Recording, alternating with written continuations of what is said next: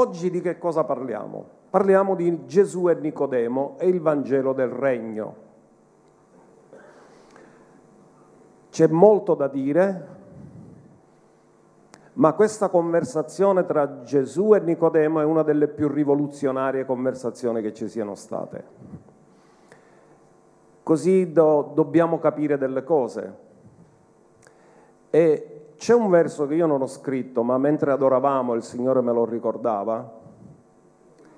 Credo che sia più o meno così, che Gesù è venuto per cercare e salvare ciò che era perduto. Non dice chi era perduto, ma ciò che era perduto. Ora fermatevi un attimo a riflettere. Cosa ha perso l'uomo quando ha peccato? Lui non ha perso solo la comunione con Dio, ha perso il dominio sulla terra, perché era stato creato e Dio li aveva benedetti e aveva detto aveva dato la terra e ha detto dominate. Quando l'uomo è caduto non ha perso solo la comunione con Dio, altrimenti solo togliere i peccati sarebbe stato sufficiente, perché il sangue ripristina la comunione. Ma Gesù non è venuto per cercare e salvare chi era perduto, ma è venuto per cercare e salvare ciò che era stato perduto. E quello che era stato perduto era il regno. Quindi la principale predicazione di Gesù non era sulla salvezza. Se studiate attentamente i quattro Vangeli, troverete che solo due volte specificamente Gesù parla di salvezza, ma più il più del suo messaggio è sul regno. Così ora, questa mattina noi tratteremo della conversazione tra Gesù e Nicodemo e quando lui gli parla, non gli parla di salvezza, gli parla della precondizione per vedere il regno ed entrare nel regno. Gli parla della nuova nascita. Per essere liberati dall'inferno, già esisteva prima della venuta di Gesù, perché c'era il seno di Abramo. Quanti di voi avete sentito parlare del seno di Abramo? Ma quelli che sono stati salvati nell'Antico Testamento erano salvati come servi, non come figli. Mosè era servo dell'Eterno, Elia era servo dell'Eterno, Giovanni Battista era servo dell'Eterno. Lui non è morto nato di nuovo, è tra i nati di donna, ma tra i nati di donna loro sono stati liberati dall'inferno perché sono stati giusti davanti a Dio, ma non erano figli. Siccome Gesù è venuto a recuperare ciò che l'uomo aveva perso, Adamo era figlio, ha perso di essere figlio. Gesù non è venuto a recuperare solo la relazione con Dio, è venuto a ridargli la natura che lui aveva perso nato di nuovo, per questo è necessario. Ma studiamo la scrittura. Giovanni capitolo 3, dal verso 1. Chi era Nicodemo? Era un membro del Sinedrio, era un uomo importante, era un capo dei giudei. Nel Sinedrio c'erano 71 componenti, lui era uno dei 71 componenti del Sinedrio.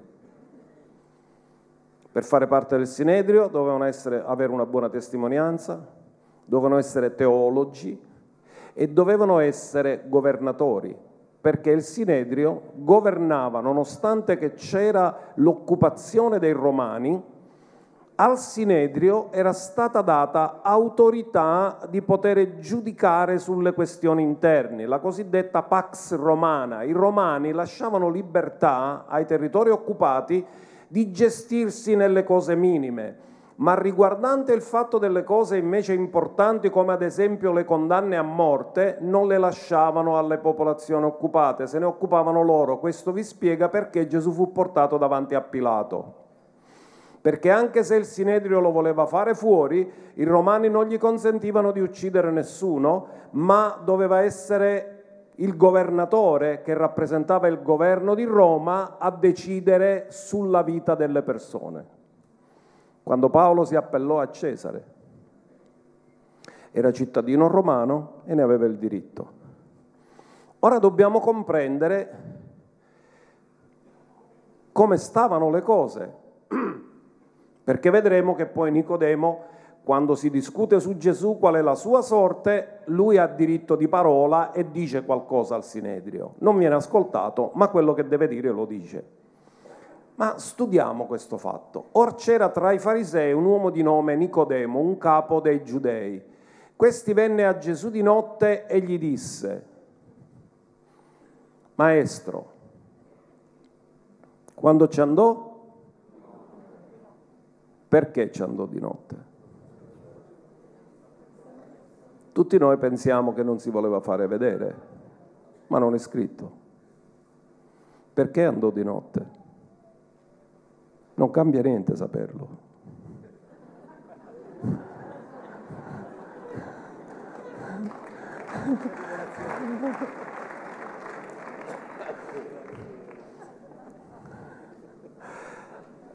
Che ci è andato di giorno o ci è andato di notte, quello che conta è quello che si sono detti. Però siccome so che siete curiosi, lo volete sapere? Allora, quando è che facevano le riunioni del Sinedrio?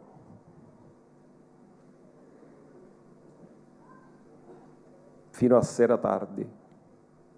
Quindi lui non poteva andare mentre era al lavoro, lui è andato dopo che ha finito il lavoro. E poi perché è andato di notte, perché non è andato di mattina? Perché voleva parlare con Gesù e non era disposto ad aspettare fino all'indomani mattina. Voleva avere un incontro con lui.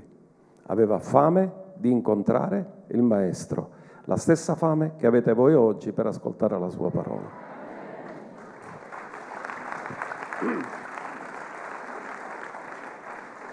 Come lo chiamò? Maestro, attenzione, come tu ti rivolgi, ricevi. Chi riceve un profeta da profeta riceve ricompensa da? Chi riceve un maestro da maestro riceve come ricompensa un insegnamento. Quindi secondo come ti rivolgi, tu ricevi. E lui come lo chiama? Rabbi. Tradotto maestro, ma per loro è rabbi. Noi sappiamo che tu sei un dottore venuto da Dio, poiché nessuno può fare i segni che tu fai se Dio non è con lui. Ora Nicodemo dimostra di essere molto intelligente e mostra di capire che se Dio usa una persona per fare dei segni e dei miracoli è un accreditamento divino. Cioè, in altri termini ha detto, se Dio non è con te, tu quelle cose non le puoi fare. Se le puoi fare è perché Dio ti approva. Quindi io vengo con molto rispetto verso di te, e questo lo dico io tra parentesi, perché Nicodemo pensò, quando non segno io non succede mai niente, appena dice una cosa io succede. Nessuno può fare le cose che fai tu se Dio non è con lui. Quindi gli sta dicendo, maestro, io sono un dottore, ma so che Dio è con te. E poi come si usa fa dei convenevoli. Oltre ad avere detto questo, lo vanta in qualche modo, no? Gli fa i complimenti. E Gesù gli rispose,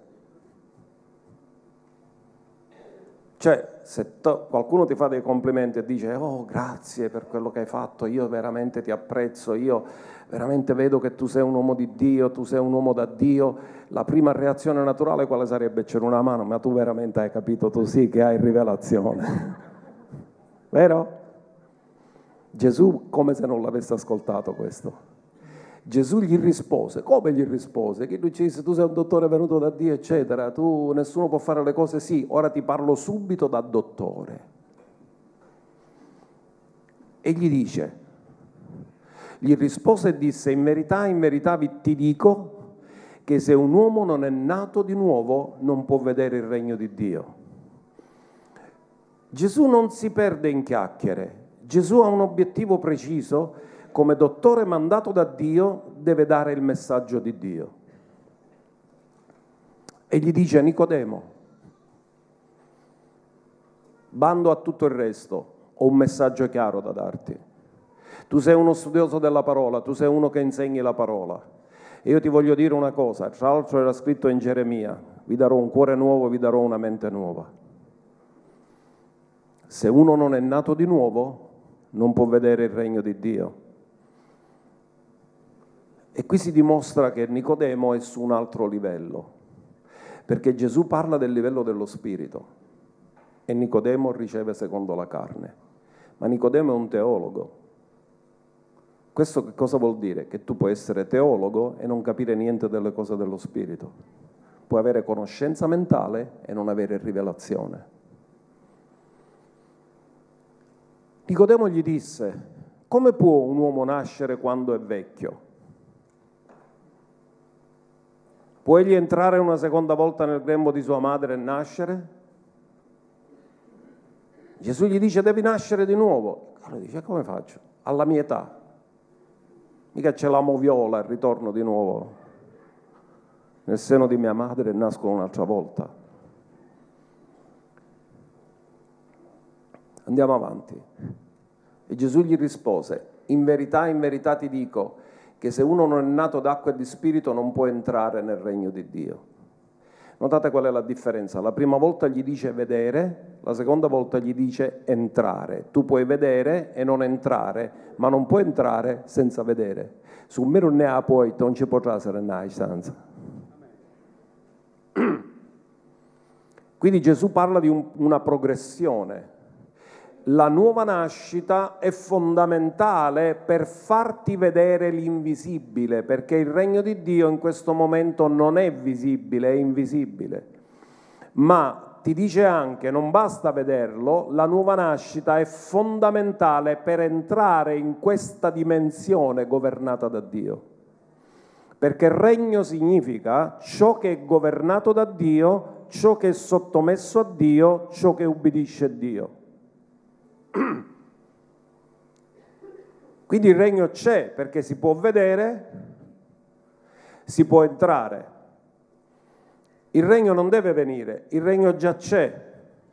Si deve vedere perché è invisibile e si deve entrare perché tu puoi vivere fuori da quest'ambiente del regno o vivere dentro l'ambiente del regno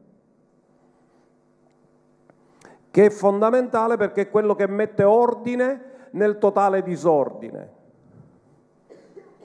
Perché quando entri nel regno, entri attraverso l'ubbidienza totale al sovrano.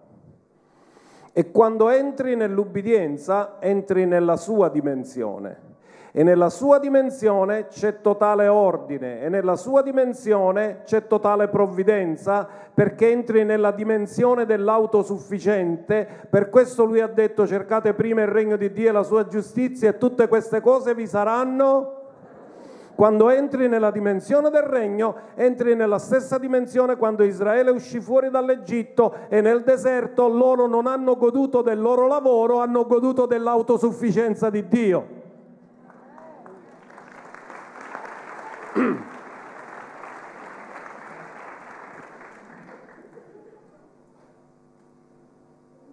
E Gesù gli dà una rivelazione tremenda. Ciò che è nato dalla carne è carne. E ciò che è nato dallo spirito è spirito. Ora comincia a parlare al plurale Gesù come dire, non è un mio discorso solo con te, Nicodemo. Questo non è un fatto personale tra me e te. Questo è il motivo perché io sono venuto. Giovanni 1 inizia nel principio. Genesi 1 inizia nel principio. Genesi 1 ci parla della creazione. Giovanni 1 ci parla dell'autore della nuova creazione. Quindi Gesù dice io sono venuto per la nuova creazione e nella nuova creazione si entra per nuova nascita. E il messaggio che lui gli dà è questo. Ciò che è nato dalla carne è carne, ciò che è nato dallo spirito è spirito. Andiamo avanti. Non meravigliarti se ti ho detto dovete nascere di nuovo. Ora vedete che gli parla al plurale. Dovete. Dovete significa è un obbligo. Non c'è un altro modo. Non c'è un'altra maniera per vedere il regno ed entrare nel regno, se non attraverso la nuova nascita. E poi gli parla, gli fa un esempio. Il vento è invisibile, ma c'è non si vede, ma ci sono gli effetti. E nei giorni scorsi ne abbiamo visti tanti effetti del vento. Solo che quel vento ha portato devastazione, il vento dello spirito porta rivelazione. Il vento soffia dove vuole e tu ne odi il suono e non sai da dove viene né dove va. Così è per chiunque è nato dallo Spirito. Dove c'è lo Spirito c'è movimento. Dove c'è movimento le cose non sono sempre uguali. Non è abitudinario, non fai le stesse cose con la stessa maniera, ma Dio è creativo e modifica sempre, fa sempre cose nuove. In altri termini, il popolo pentecostale dovrebbe essere il popolo meno tradizionalista perché è il popolo che ha lo Spirito. Cioè non dovremmo ripetere le cose come una liturgia, ma dovremmo essere sempre pronti ad ascoltare ciò che lo Spirito dice. E mentre adoravamo, lo Spirito mi ha detto che ci sono persone che hanno il tunnel carpale e saranno guariti stamattina. Perché lui parla. Me lo sono scritto qua per non dimenticarlo. Ora, dopo che Gesù gli fa questa lezione teologica molto potente, che è una conversazione che introduce il proposito di restaurazione di Dio, delle sue intenzioni originali. Nicodemo dice sì, l'ho capito, ma come possono avvenire queste cose? Ora voglio darvi un'affermazione potente questa mattina che distrugge tutte le disperazioni. Dio ha sempre un modo per dare risposta a ogni problema. Ditelo, Dio ha sempre un modo.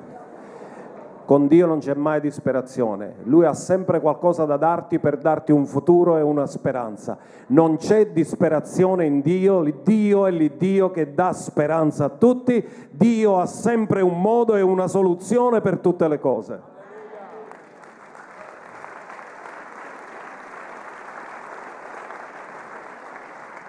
Mamma mia che domanda che ha fatto Nicodemo. E Nicodemo ha detto sì, sono d'accordo, ma come possono accadere queste cose? E qui c'è un piccolo rimprovero di Gesù a Nicodemo. Tu sei il direttore della scuola biblica di Israele e non sai queste cose?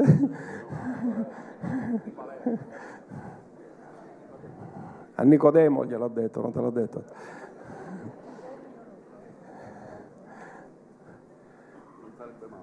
Nicodemo rispondendo gli disse, come possono accadere queste cose? E Gesù rispose e gli disse, tu sei il dottore di Israele e non sai queste cose. Come dire, ma la Bibbia come tale legge. Perché della nuova nascita se ne parlava. Non è una dottrina nuova di cui non parlava la scrittura. Io vi darò un cuore nuovo, toglierò da voi il cuore di pietra, metterò un cuore di carne. vi darò una mente nuova, metterò le mie leggi nelle vostre menti, le scriverò nei vostri cuori e voi osserverete i miei comandamenti. Non l'aveva detto Geremia? E Gesù gli ha detto, tu sei il dottore di Israele, ma Geremia te lo essere eletto? E non sai queste cose? Andiamo avanti. E Gesù dice in verità ti dico che noi parliamo di ciò che sappiamo. Gesù gli sta dicendo io non ti sto parlando di teorie, ti sto parlando della vera scienza, ti sto parlando della vera conoscenza. E chi glielo sta dicendo è la parola fatta carne. E la parola fatta carne ha detto amen, amen, così è, così è, e nessuno può smuovere quello che è così perché questa è una realtà eterna. E testimoniamo di ciò che abbiamo visto. Cioè io ti parlo di un regno che tu non hai visto io ti parlo di un regno dove non sei entrato, ti sto dicendo il modo come vederlo e come entrarci, però io vengo da quel regno e sono il re di quel regno. Quindi ti dico di cose di cui sono accertato pienamente, perché parliamo di ciò che sappiamo e testimoniamo di ciò che abbiamo visto, ma voi non accettate la nostra testimonianza. Perché Gesù ha parlato al plurale? Non ha detto io e ha detto noi. Perché tutte le cose che Gesù faceva le faceva sempre insieme al Padre e le faceva sempre per lo Spirito. Quindi ha parlato al nome di tutta la Trinità. Non ha parlato solo a nome suo, ha parlato nel nome del Padre e ha parlato per lo Spirito Santo, ha parlato per se stesso. In altri termini, la testimonianza di tre è verace, perché quando disse testimoniamo, la testimonianza di uno non è verace, ma lui ha parlato al plurale perché la testimonianza di due tre è verace ed era la testimonianza del Padre, del Figlio e dello Spirito Santo.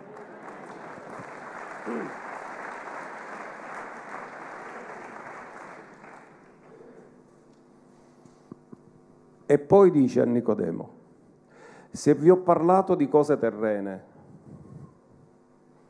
terra terra, o come direbbero a Roma, terra terra, che poi Tera era il suocero di Abramo, il papà di Abramo, che gli ha fatto ritardare perché Tera significa ritardo.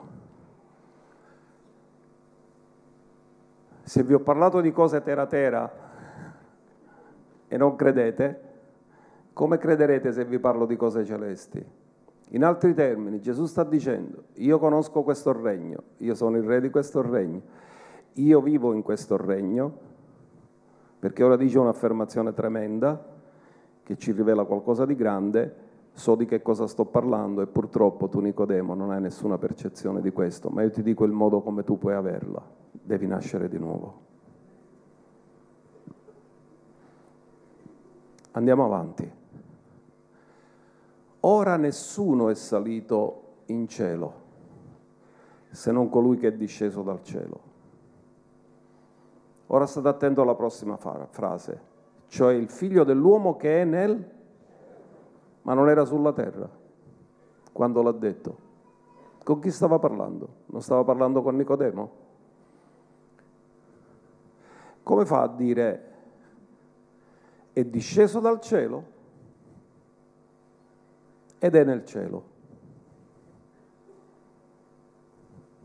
Basta, ci vediamo la prossima domenica.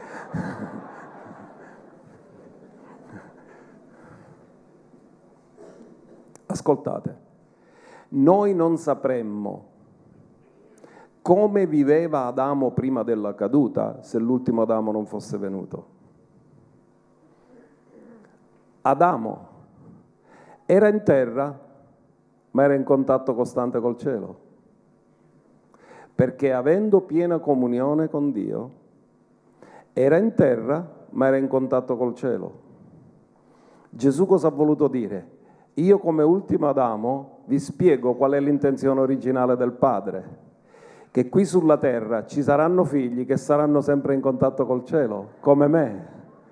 Questa è l'intenzione finale e originale del Padre, che sulla terra alla fine ci saranno nuovi cieli e nuova terra dove la giustizia abita. E Gesù ha detto io sono sulla terra ma sono anche nel cielo perché sono pienamente in contatto col cielo perché quando si battezzò i cieli su di lui si sono quindi lui era sulla terra ma era nel cielo. Questa è la destinazione finale per ognuno dei figli, vivere sulla terra a contatto col cielo. Sia fatta in terra la tua volontà come è fatta in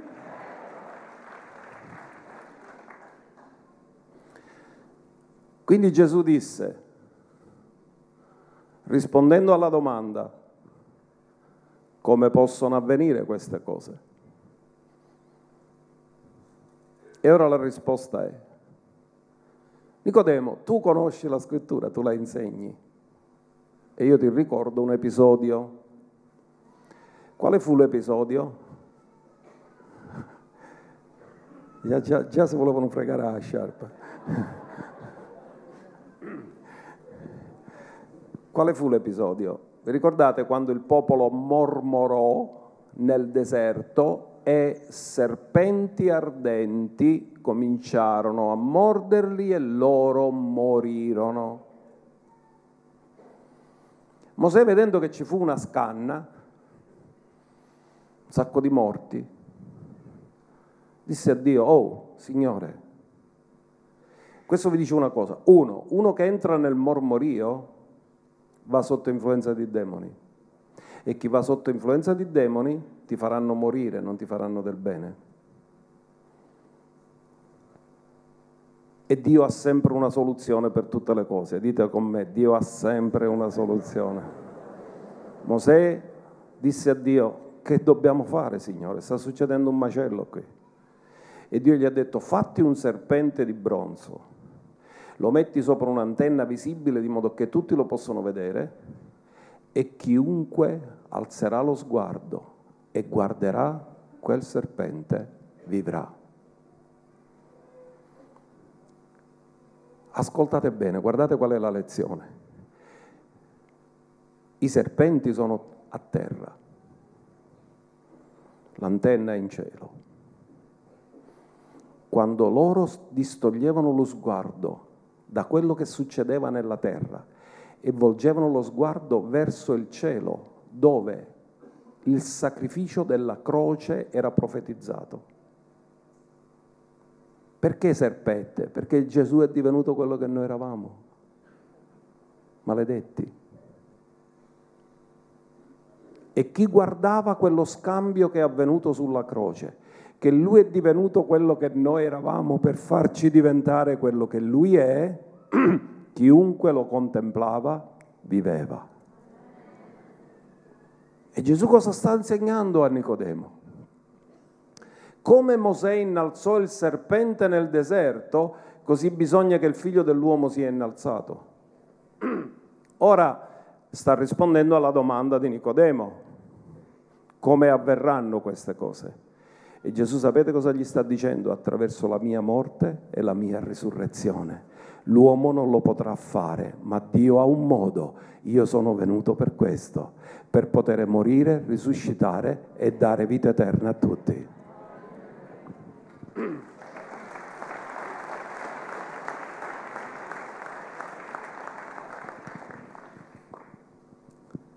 E poi andiamo agli ultimi due versi.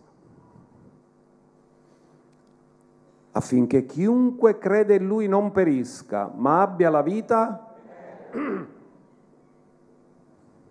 Ascoltate, chi era morto nell'Antico Testamento ed era andato nel seno di Abramo, aveva la vita eterna? No, era stato solo scampato dall'inferno. Per avere la vita eterna devi nascere di nuovo. Come si nasce di nuovo? Chi crede nel figlio ha la vita. Fino a che il figlio non era apparso e non era stato manifestato, nessuno poteva avere la vita eterna, poteva essere scampato dalla punizione dell'inferno, ma non poteva avere la vita eterna, ma fino a quando il figlio è venuto, chi crede in lui ha la vita eterna.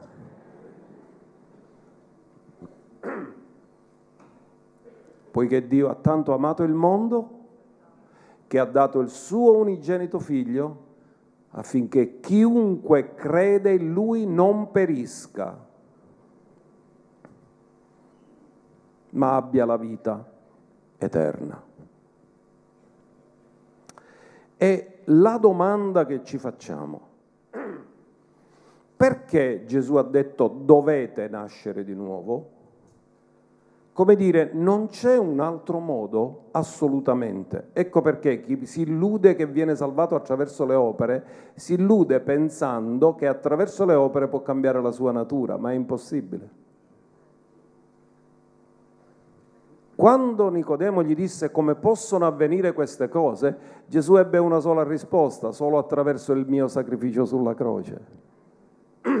Non c'è un altro modo. Dio ha il modo sempre. E quello è l'unico modo. Quindi andiamoci a vedere cosa era successo alla caduta. Il figlio dell'uomo è venuto per cercare e salvare ciò che era. Cosa aveva perduto Adamo? Non solo la comunione con Dio, aveva perduto il regno. Quindi cosa deve fare Dio? Deve riportare l'uomo a Dio, ma non basta, deve riportare il regno all'uomo. Ecco perché la nuova nascita è nella prospettiva del regno, non è solo nella prospettiva della salvezza. È chiaro che uno che è nato di nuovo è salvato, perché se è figlio di Dio non può essere perduto. Ma non è figlio di Dio solo per rimanere figlio di Dio, è figlio di Dio per avere il regno. Quindi gli deve essere restituito il regno. Romani 5 verso 12. Il teologo apostolo Paolo ci dice come è entrato il peccato nel mondo. Il peccato è disordine, il peccato è trasgressione della legge, il peccato è nato dalla volontà di Satana, non dalla volontà di Dio. Il peccato è contrario alla volontà di Dio. Il peccato è la trasgressione della legge di Dio. E Paolo ci dice come tutto è iniziato. Per mezzo di un solo uomo il peccato è entrato nel mondo. Ora fermati un attimo.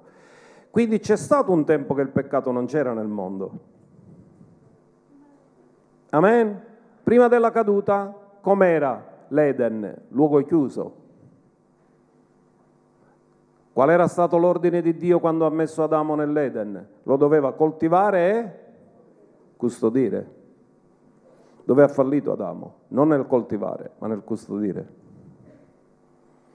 Quindi questo sistema chiuso, sapete che nell'Eden non pioveva e non c'era bisogno. Perché? Non c'era dispersione. Quindi il vapore saliva dalla terra e innaffiava la terra, ma non c'era bisogno neanche che scendeva acqua dal cielo. Il diluvio, quando cominciò a venire il cielo, la prima volta che scende la pioggia non è per una benedizione, è per un giudizio.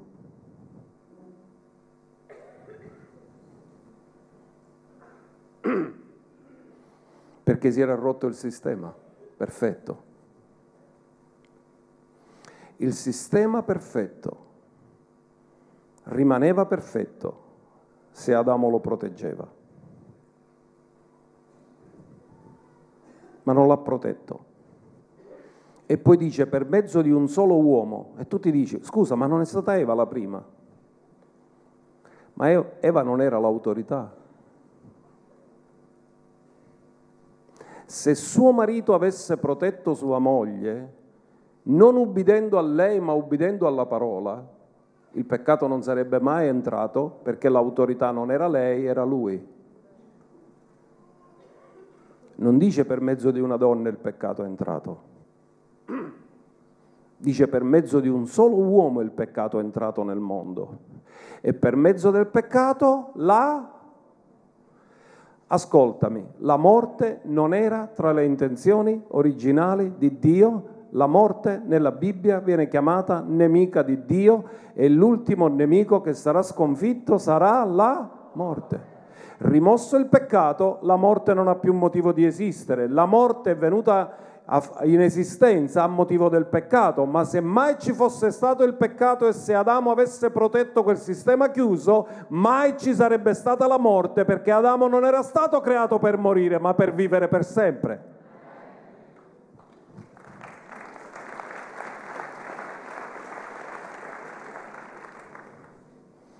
Per mezzo del peccato è entrata la...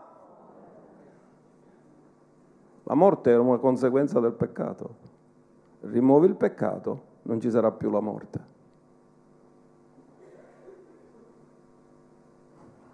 E la morte si è estesa a tutti gli uomini. Tutti siamo nati nel disordine. Ecco perché quando Gesù parla con Nicodemo, parla l'uomo dell'ordine perfetto, del regno, con un uomo del disordine e non si capiscono.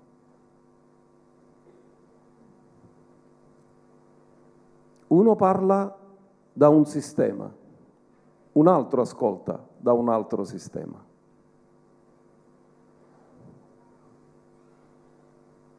La morte si è estesa a tutti gli uomini e qual è la dimostrazione? Perché tutti hanno peccato. Ora ascoltami bene, tu non sei peccatore perché pecchi, pecchi perché sei peccatore. Non è il peccato che ti fa peccatore, il peccato è la dimostrazione che sei nato peccatore. Tu hai ereditato la natura adamica.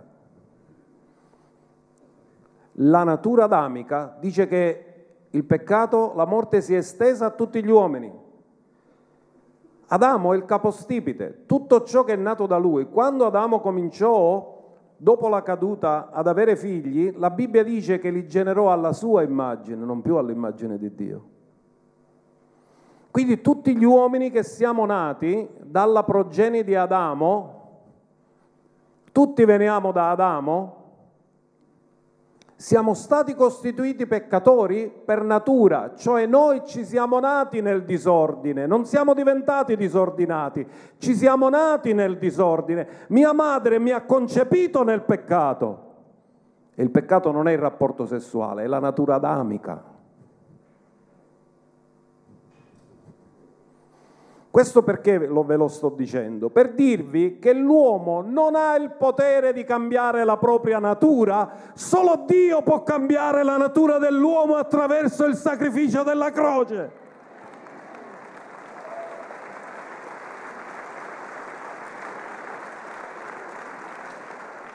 Per questo Gesù disse a Nicodemo, dovete nascere di nuovo, non c'è un'altra via. Quindi Paolo ci ammaestra. Romani 3:23, verso super conosciuto.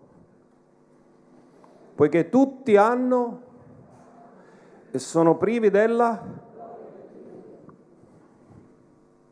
In Eden c'era la gloria, perché c'era la perfezione, era un sistema chiuso, non si disperdeva niente. Tutto era perfetto. Entra il peccato e si perde la gloria. Diventa un sistema aperto che disperde. Tutti hanno peccato. Nessuno più riflette chi Dio è. Non è Lui l'Iddio della gloria? Quando le persone guardano noi, non vedono Lui, a meno che noi non siamo nati di nuovo quando siamo nati di nuovo. Di nuovo viene restaurata l'immagine di Dio in noi e quando Dio guarda noi non vede Adamo caduto, vede suo figlio. Vede Gesù, il figlio di Dio. Chi ha il figlio di Dio ha la vita. Quindi Dio cosa vede dentro di te? Non vede te, vede suo figlio in te. E se vede suo figlio in te, vede, in te, in fi- vede te in suo figlio perché ora noi, come Adamo, prima di essere in un corpo, era nei polmoni di Dio, noi, dopo che abbiamo creduto, siamo ritornati in Cristo, nella nostra dimora originale. Dove eravamo prima di essere in un corpo, siamo ritornati nello spirito, di nuovo, nello stesso Dio. Ora noi siamo in Cristo. Se uno è in Cristo, egli è una nuova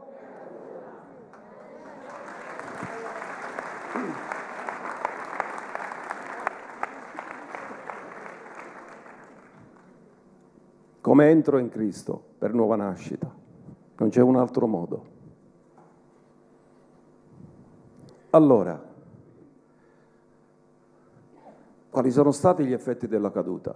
Non ha alterato solamente lo spirito, ha alterato l'anima e ha alterato il corpo. Il corpo è divenuto mortale, la mente è divenuta carnale, i processi mentali sono diventati lontani da quelli che sono i processi di Dio. È entrata la carne. Ma cosa dice Romani 8, verso 7? Paolo ci spiega qual è la condizione dell'uomo adamico. Or, per questo la mente controllata dalla carne è inimicizia contro Dio. Non corrisponde alle sue intenzioni originali. Lui non ha creato la mente per pensare in maniera carnale, lui ha creato la mente perché fosse la mente di Cristo. Quindi quando la mente viene controllata dalla carne più che dallo spirito, è inimicizia contro Dio perché non è sottomessa alla legge di Dio e non può neanche esserlo perché nel momento in cui l'uomo è caduto, lo spirito è morto e la mente attinge da qualcosa di morto, non da qualcosa di vivente. Neppure può esserlo, perché la natura è di peccato. Quindi quelli che sono nella carne non possono piacere a Dio. Perché Dio quando vede una persona che vive nella carne dice questa non è la mia intenzione originale, la mia intenzione originale è il frutto dello Spirito perché la prima benedizione che Dio ha dato è siate fruttiferi e moltiplicate. Siate fruttiferi significa riproducete il mio carattere sulla terra e poi moltiplicate questi figli che mi rappresentano.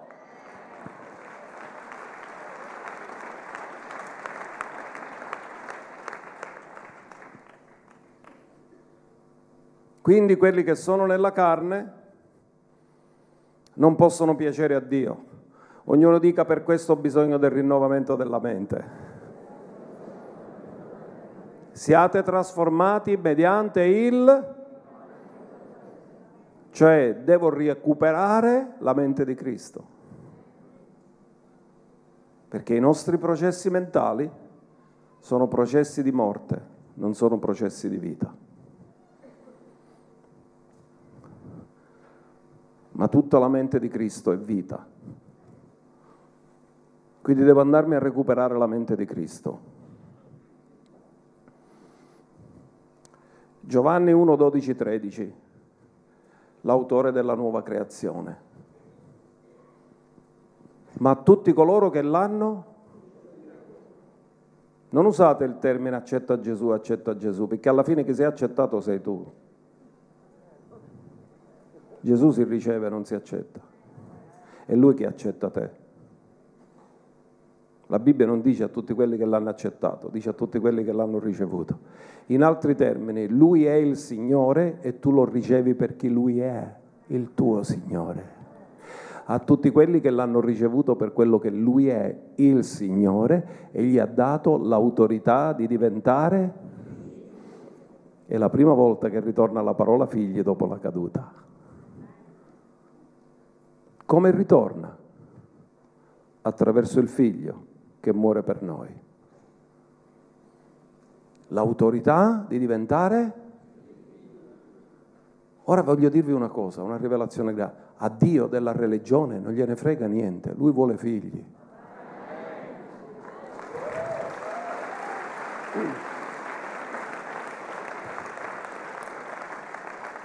La religione è un modo per creare ordine da un disordine, ma la religione e le denominazioni hanno creato più disordine che ordine perché non abbiamo capito che Dio non gliene frega niente della religione, lui vuole una famiglia, lui vuole figli che lo amano e lo rappresentano sulla terra, non altre etichette, ma il Padre.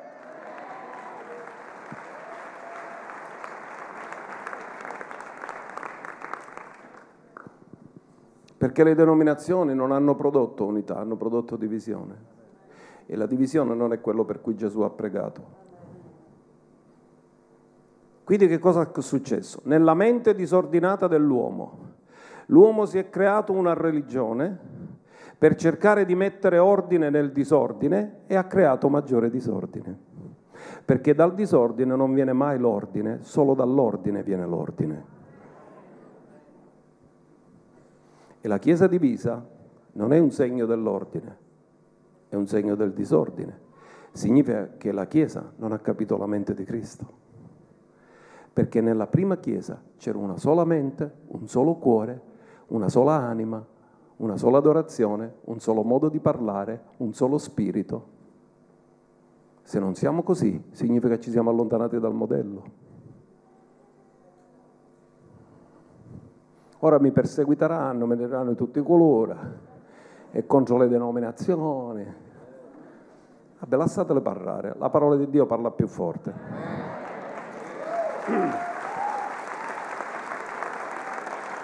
La verità parla più forte. Noi non abbiamo mai avuto una mentalità denominazionale, noi abbiamo una mentalità del regno. Io non mi sono mai presentato dicendo io sono il presidente della parola della grazia. Io rappresento la famiglia di Dio. Mi glorio di più di essere figlio di Dio più di qualsiasi altra cosa. Perché non c'è cosa più grande che rappresentare il Padre Celeste che è nei cieli. Non mi devo mettere un'etichetta per qualcosa di meno, io già appartengo all'Altissimo.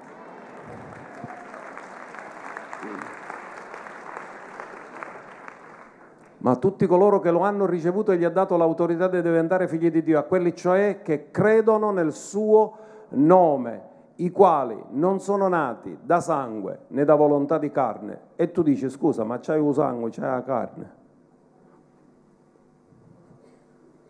Non sei nato perché papà e mamma ti hanno voluto. Loro sono convinti così. Noi ti abbiamo voluto. No, la verità e che Dio ti ha intessuto nel seno di tua madre. È Dio che ti ha voluto. Tu ci sei perché Dio ti ha voluto. I tuoi genitori, i miei genitori sono stati un mezzo, ma il fatto che noi siamo qua è perché Lui ci ha voluto. Noi non siamo nati da volontà di carne e sangue, noi siamo nati dalla volontà di Dio. È il Padre Celeste che ci ha voluto. Gridalo, mio Padre mi ha voluto.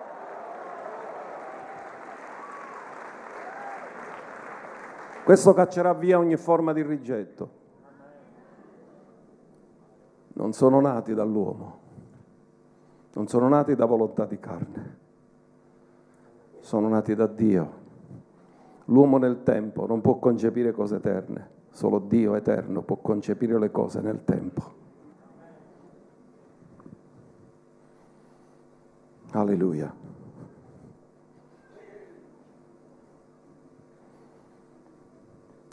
Quindi stiamo comprendendo perché Gesù ha detto a Nicodemo devi nascere di nuovo?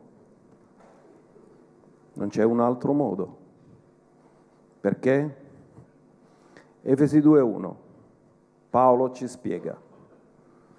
Poi quando dice che siamo salvati per grazia mediante la fede, dice egli ha vivificato anche voi che eravate morti nei falli e nei peccati nei quali già camminaste, seguendo il corso di questo mondo caduto, sistema aperto, sistema che non coincide più con l'intenzione originale di Dio. Secondo il principe della potestà dell'aria. Avete notato nella scrittura che mai Satana viene chiamato re, viene chiamato principe. Lui non è re, lui è un principe che ha usurpato. Il re c'è, Dio ha costituito il re sopra Sion, re del re, signore dei signori. E lui, quanto sta a lui, sappiamo qual è il posto che avrà sotto i nostri piedi.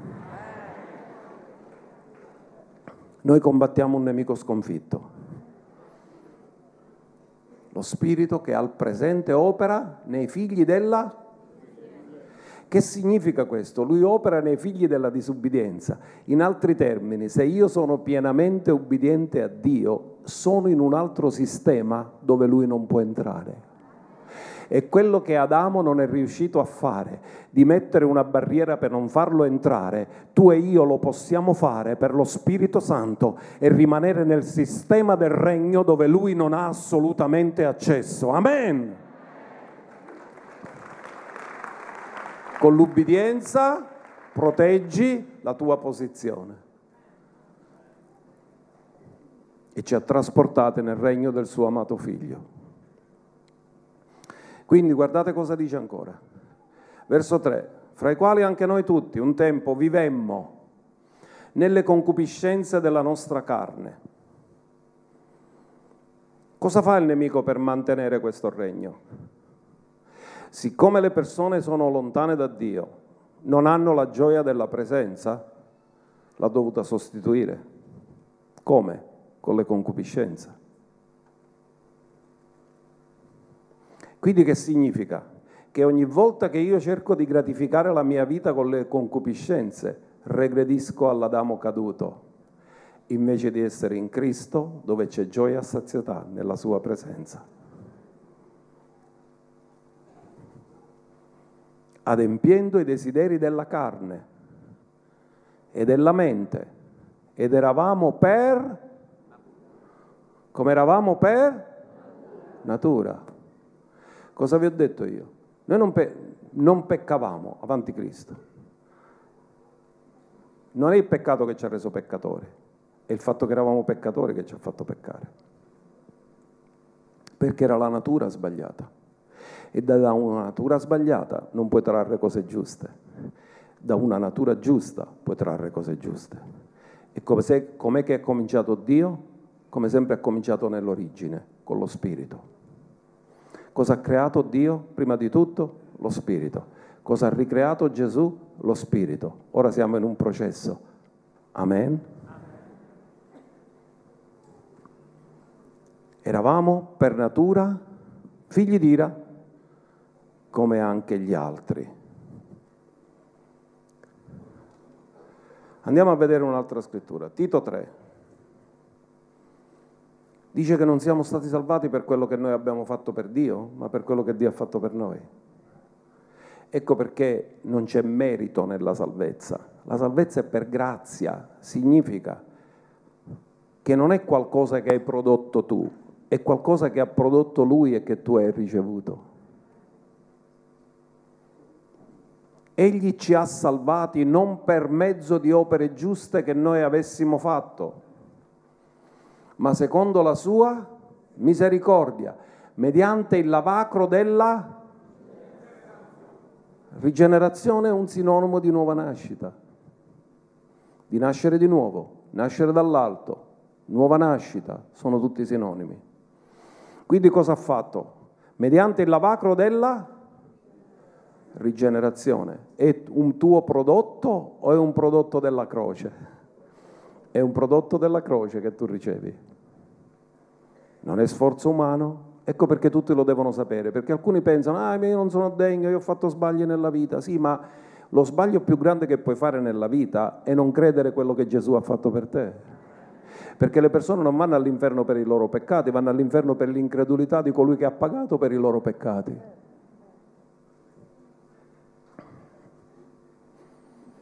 Mediante il lavacro della rigenerazione e il... significa che la rigenerazione è un inizio, non è la fine, ora sono nato di nuovo, sono arrivato. No, c'è un'opera di rinnovamento che lo Spirito Santo fa verso di noi. E in Atti 1.8 c'è scritto, voi riceverete potenza quando lo Spirito Santo verrà su di voi e mi sarete testimoni, Gerusalemme, Giudea, Samaria fino all'estremità della terra. Ma sapete la parola verrà che significa? È una parola, o percomai, e significa vi introdurrà nella dimensione e nell'atmosfera di Dio e così sarete testimoni. In altri termini, vi introduce in quel sistema chiuso che Gesù ha riscattato e l'ha fatto diventare ora il sistema aperto, l'ha fatto diventare il sistema chiuso. Lo Spirito Santo vi riporta là dentro e poiché vi è riportato là dentro siete testimoni dell'intenzione originale di Dio e direte a tutti quanti come finirà, qual è il che Dio ha annunciato fin dall'inizio e lo farà alla fine.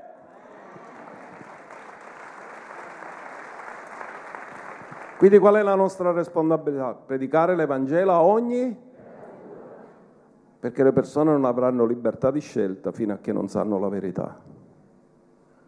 E chi è che la conosce la verità? La Chiesa. E non ce l'ha data il Signore per tenerla solo per noi, ma per predicare il Vangelo a ogni creatura.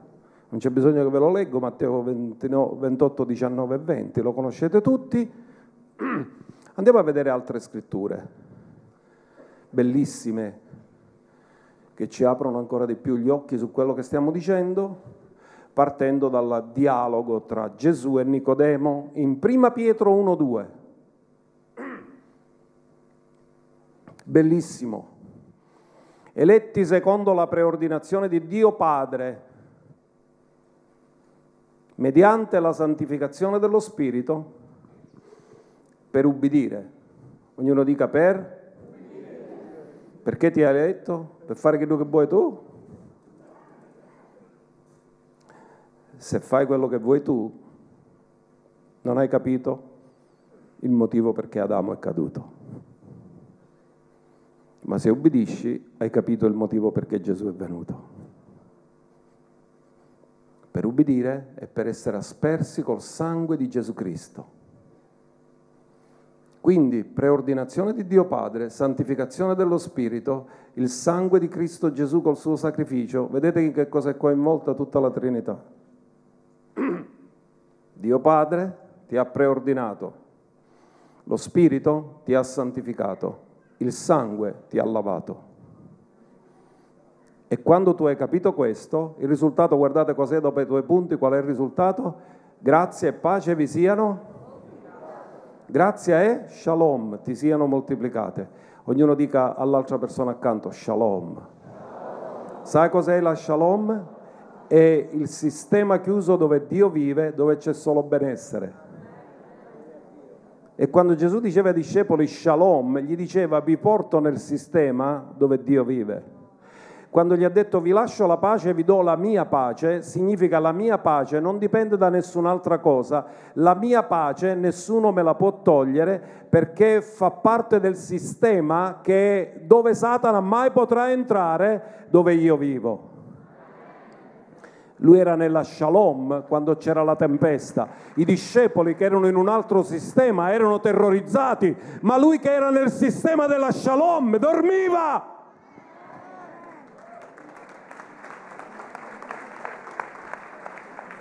E lui ha detto entrate nel sistema dove sono io. Qui c'è la shalom, qui c'è il benessere, qui c'è la pace, qui non c'è preoccupazione, qui non c'è malattia, qui non c'è ansietà, qui non ci sono dubbi, qui c'è semplicemente la realtà dell'Iddio vivente. E quindi di alla persona accanto a te, shalom, non è il saluto degli evangelici, shalom è la dimensione soprannaturale dove Dio vive è il benessere di Dio che viene messo a nostra disposizione. Amen. Alleluia. Allora, che fine ha fatto Nicodemo? Una buona fine. Andiamo a vedere in Giovanni 7,50 perché il Sinedrio sta discutendo su Gesù e lui è nel Sinedrio.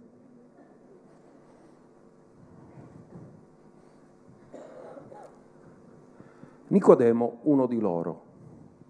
L'avevamo detto che faceva parte del Sinedrio, vero? Colui che era andato da Gesù di notte. Disse loro, La nostra legge condanna forse un uomo prima di averlo ascoltato e di sapere ciò che egli ha fatto? Cioè di che cosa stanno discutendo? Di liberarsi di Gesù. E non gliene frega niente. Loro lo devono fare fuori. E lui interviene con la legalità. Ha detto è legale condannare qualcuno senza, fargli, senza averlo ascoltato?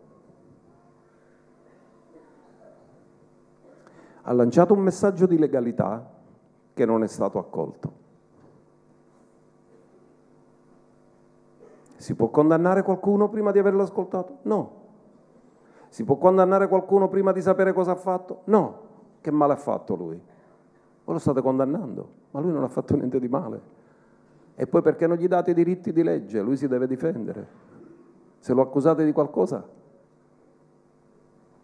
hanno dovuto pagare due falsi testimoni e sapevano che erano falsi testimoni. E se tu paghi due falsi testimoni, il primo falso sei tu. Quindi il Sinedrio ha dimostrato che invece di amministrare la giustizia erano vittime di quel sistema aperto governato da Satana, padre della menzogna. E Satana ha usato quel tribunale, quel governo, per condannare l'unico giusto. E pensavano di essere furbi, ma Dio sapeva. E con la sua morte ha dato la più grande sconfitta al nemico. Il nemico pensava, allora sapete una cosa, il nemico non conosce i nostri pensieri se il nemico poteva conoscere i pensieri che c'erano in Gesù sulla croce, non l'avrebbe fatto morire perché si sarebbe accorto che lì avrebbe preso la più grande mazzata della sua vita definitiva. Lui non sapeva niente e Dio lo ha preso in giro, ridicolizzato nella sua stupidaggine e ha dato una grande vittoria attraverso la morte della croce. Il nemico non è intelligente, gli intelligenti ubbidiscono Dio, non si ribellano.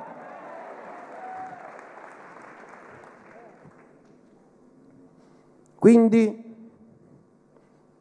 Nicodemo parla, ma è una voce, non è ascoltato, è la minoranza, tutti sono accecati. Ma Nicodemo conosce la dottrina del nascere di nuovo e lui parla da un altro sistema, la legalità. Gli altri non sono mossi dalla legalità, sono mossi dall'odio che gli ha inoculato il padre dell'odio.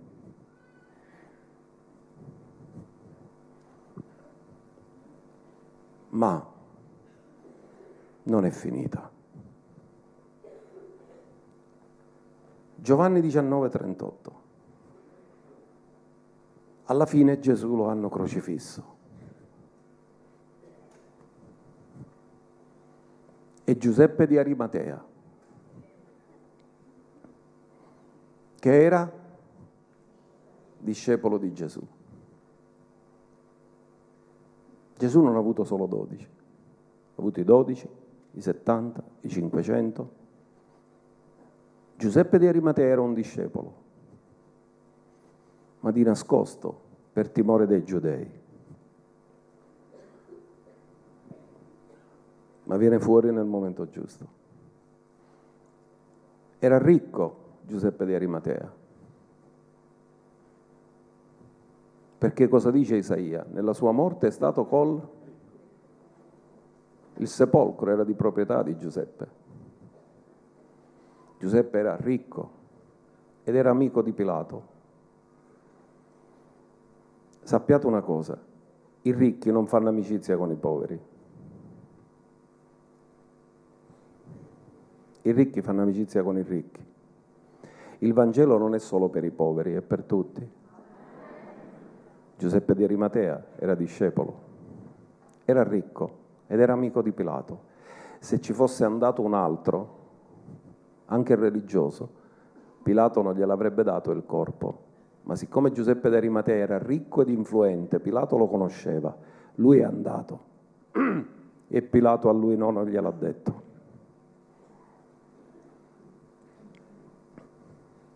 Chiese a Pilato di poter prendere il corpo di Gesù. Cioè, non è che chiunque poteva andare da Pilato. E non è che ci poteva andare quando voleva.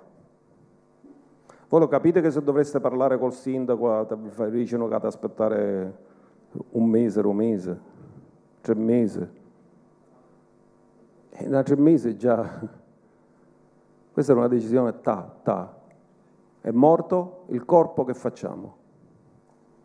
Lui va, ha accesso da Pilato, va subito, chi è? È Giuseppe d'Arimatea, è Pilato, fallo trasere. E Pilato chiede il corpo di Gesù. E Pilato gli ha detto, prendi il corpo. Egli venne e prese il corpo di Gesù. Or venne anche discepoli nascosti. Ma anche tu sei con lui? Ma la morte di Gesù rivela anche i discepoli nascosti. Nicodemo, sempre quello, Giovanni dice sempre chi era prima, chi che di notte era andato da Gesù. Due volte lo cita e dice sempre chi che ci ora notte, sempre chi, eh? non è Napoli. Non è un omonimo, è, una, è sempre quello. Portando una mistura di aloe di circa 100 libbre, una grande quantità. Voleva onorarlo. era morto. Perché hanno portato queste cose ora? Perché quando Gesù è morto e l'hanno sceso dalla croce, morto alle 3 di pomeriggio, alle 18 c'era lo Shabbat, in tre ore dovevano fare tutto, in tre ore non potevano fare quello che normalmente facevano gli ebrei sul corpo di una persona. Lo profumavano, mettevano tutti questi aromi, ma non c'era il tempo. Però Nicodemo porta tutto. Ascoltate. Prima che Gesù morisse, non si trovò a Betania e vi ricordate che Maria ruppe l'alabastro di nardo schietto e passò, lo passò nel corpo di Gesù e Giuda si è lamentato perché ha detto perché questo spreco? E cosa ha detto Gesù? Lei lo, fa, lo ha fatto in vista della mia sepoltura. In altri termini, Maria non l'ha fatto di sua volontà. Maria era spinta dallo Spirito a ungere Gesù, perché Gesù nella sua morte non sarebbe mai stato unto e il nardo schietto è l'unico profumo che dura sette giorni nel corpo. Quindi Gesù quando è morto era profumato.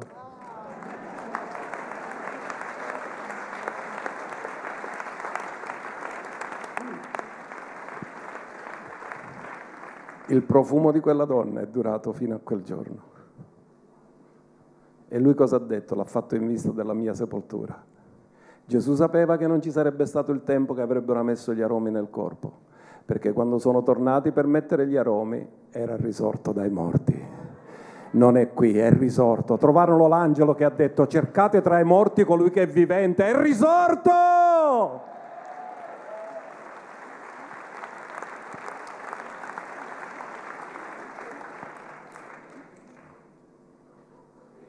Alleluia.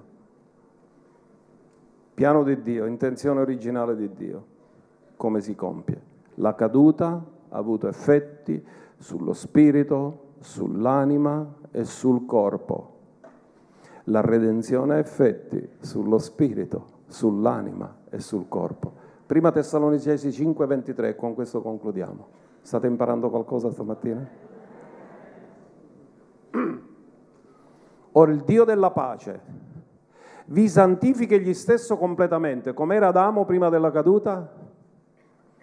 Santificato completamente. Spirito, anima e corpo. Ma Dio cambia mai le sue intenzioni originali? Se succede un incidente, fa un processo per ritornare sempre lì. L'incidente è successo, ma lui ritornerà sempre lì. E dice così, e l'intero essere dovrebbe essere meglio scritto l'intero essere vostro. Difatti la Luzzi in questo verso traduce meglio. E l'intero essere vostro, spirito, anima e corpo siano conservati per la venuta del Signore nostro Gesù Cristo. Ora ti voglio dire questo, se il nostro destino è il paradiso, che ti serve un corpo, ma il nostro destino non è il paradiso, è nuovi cieli e nuova terra. Perché l'intenzione originale di Dio è dare il governo della terra ai suoi figli e Dio ritornerà alla sua intenzione originale. Lo spirito è rigenerato, l'anima è rinnovata e il corpo ne riceveremo uno incorruttibile e immortale e si ritorna di nuovo all'intenzione originale di Dio.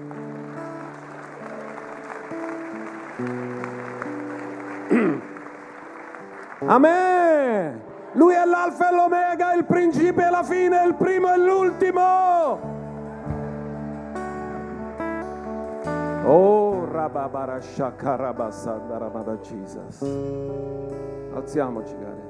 Posate gli appunti e alziamo le nostre mani davanti alla sua presenza.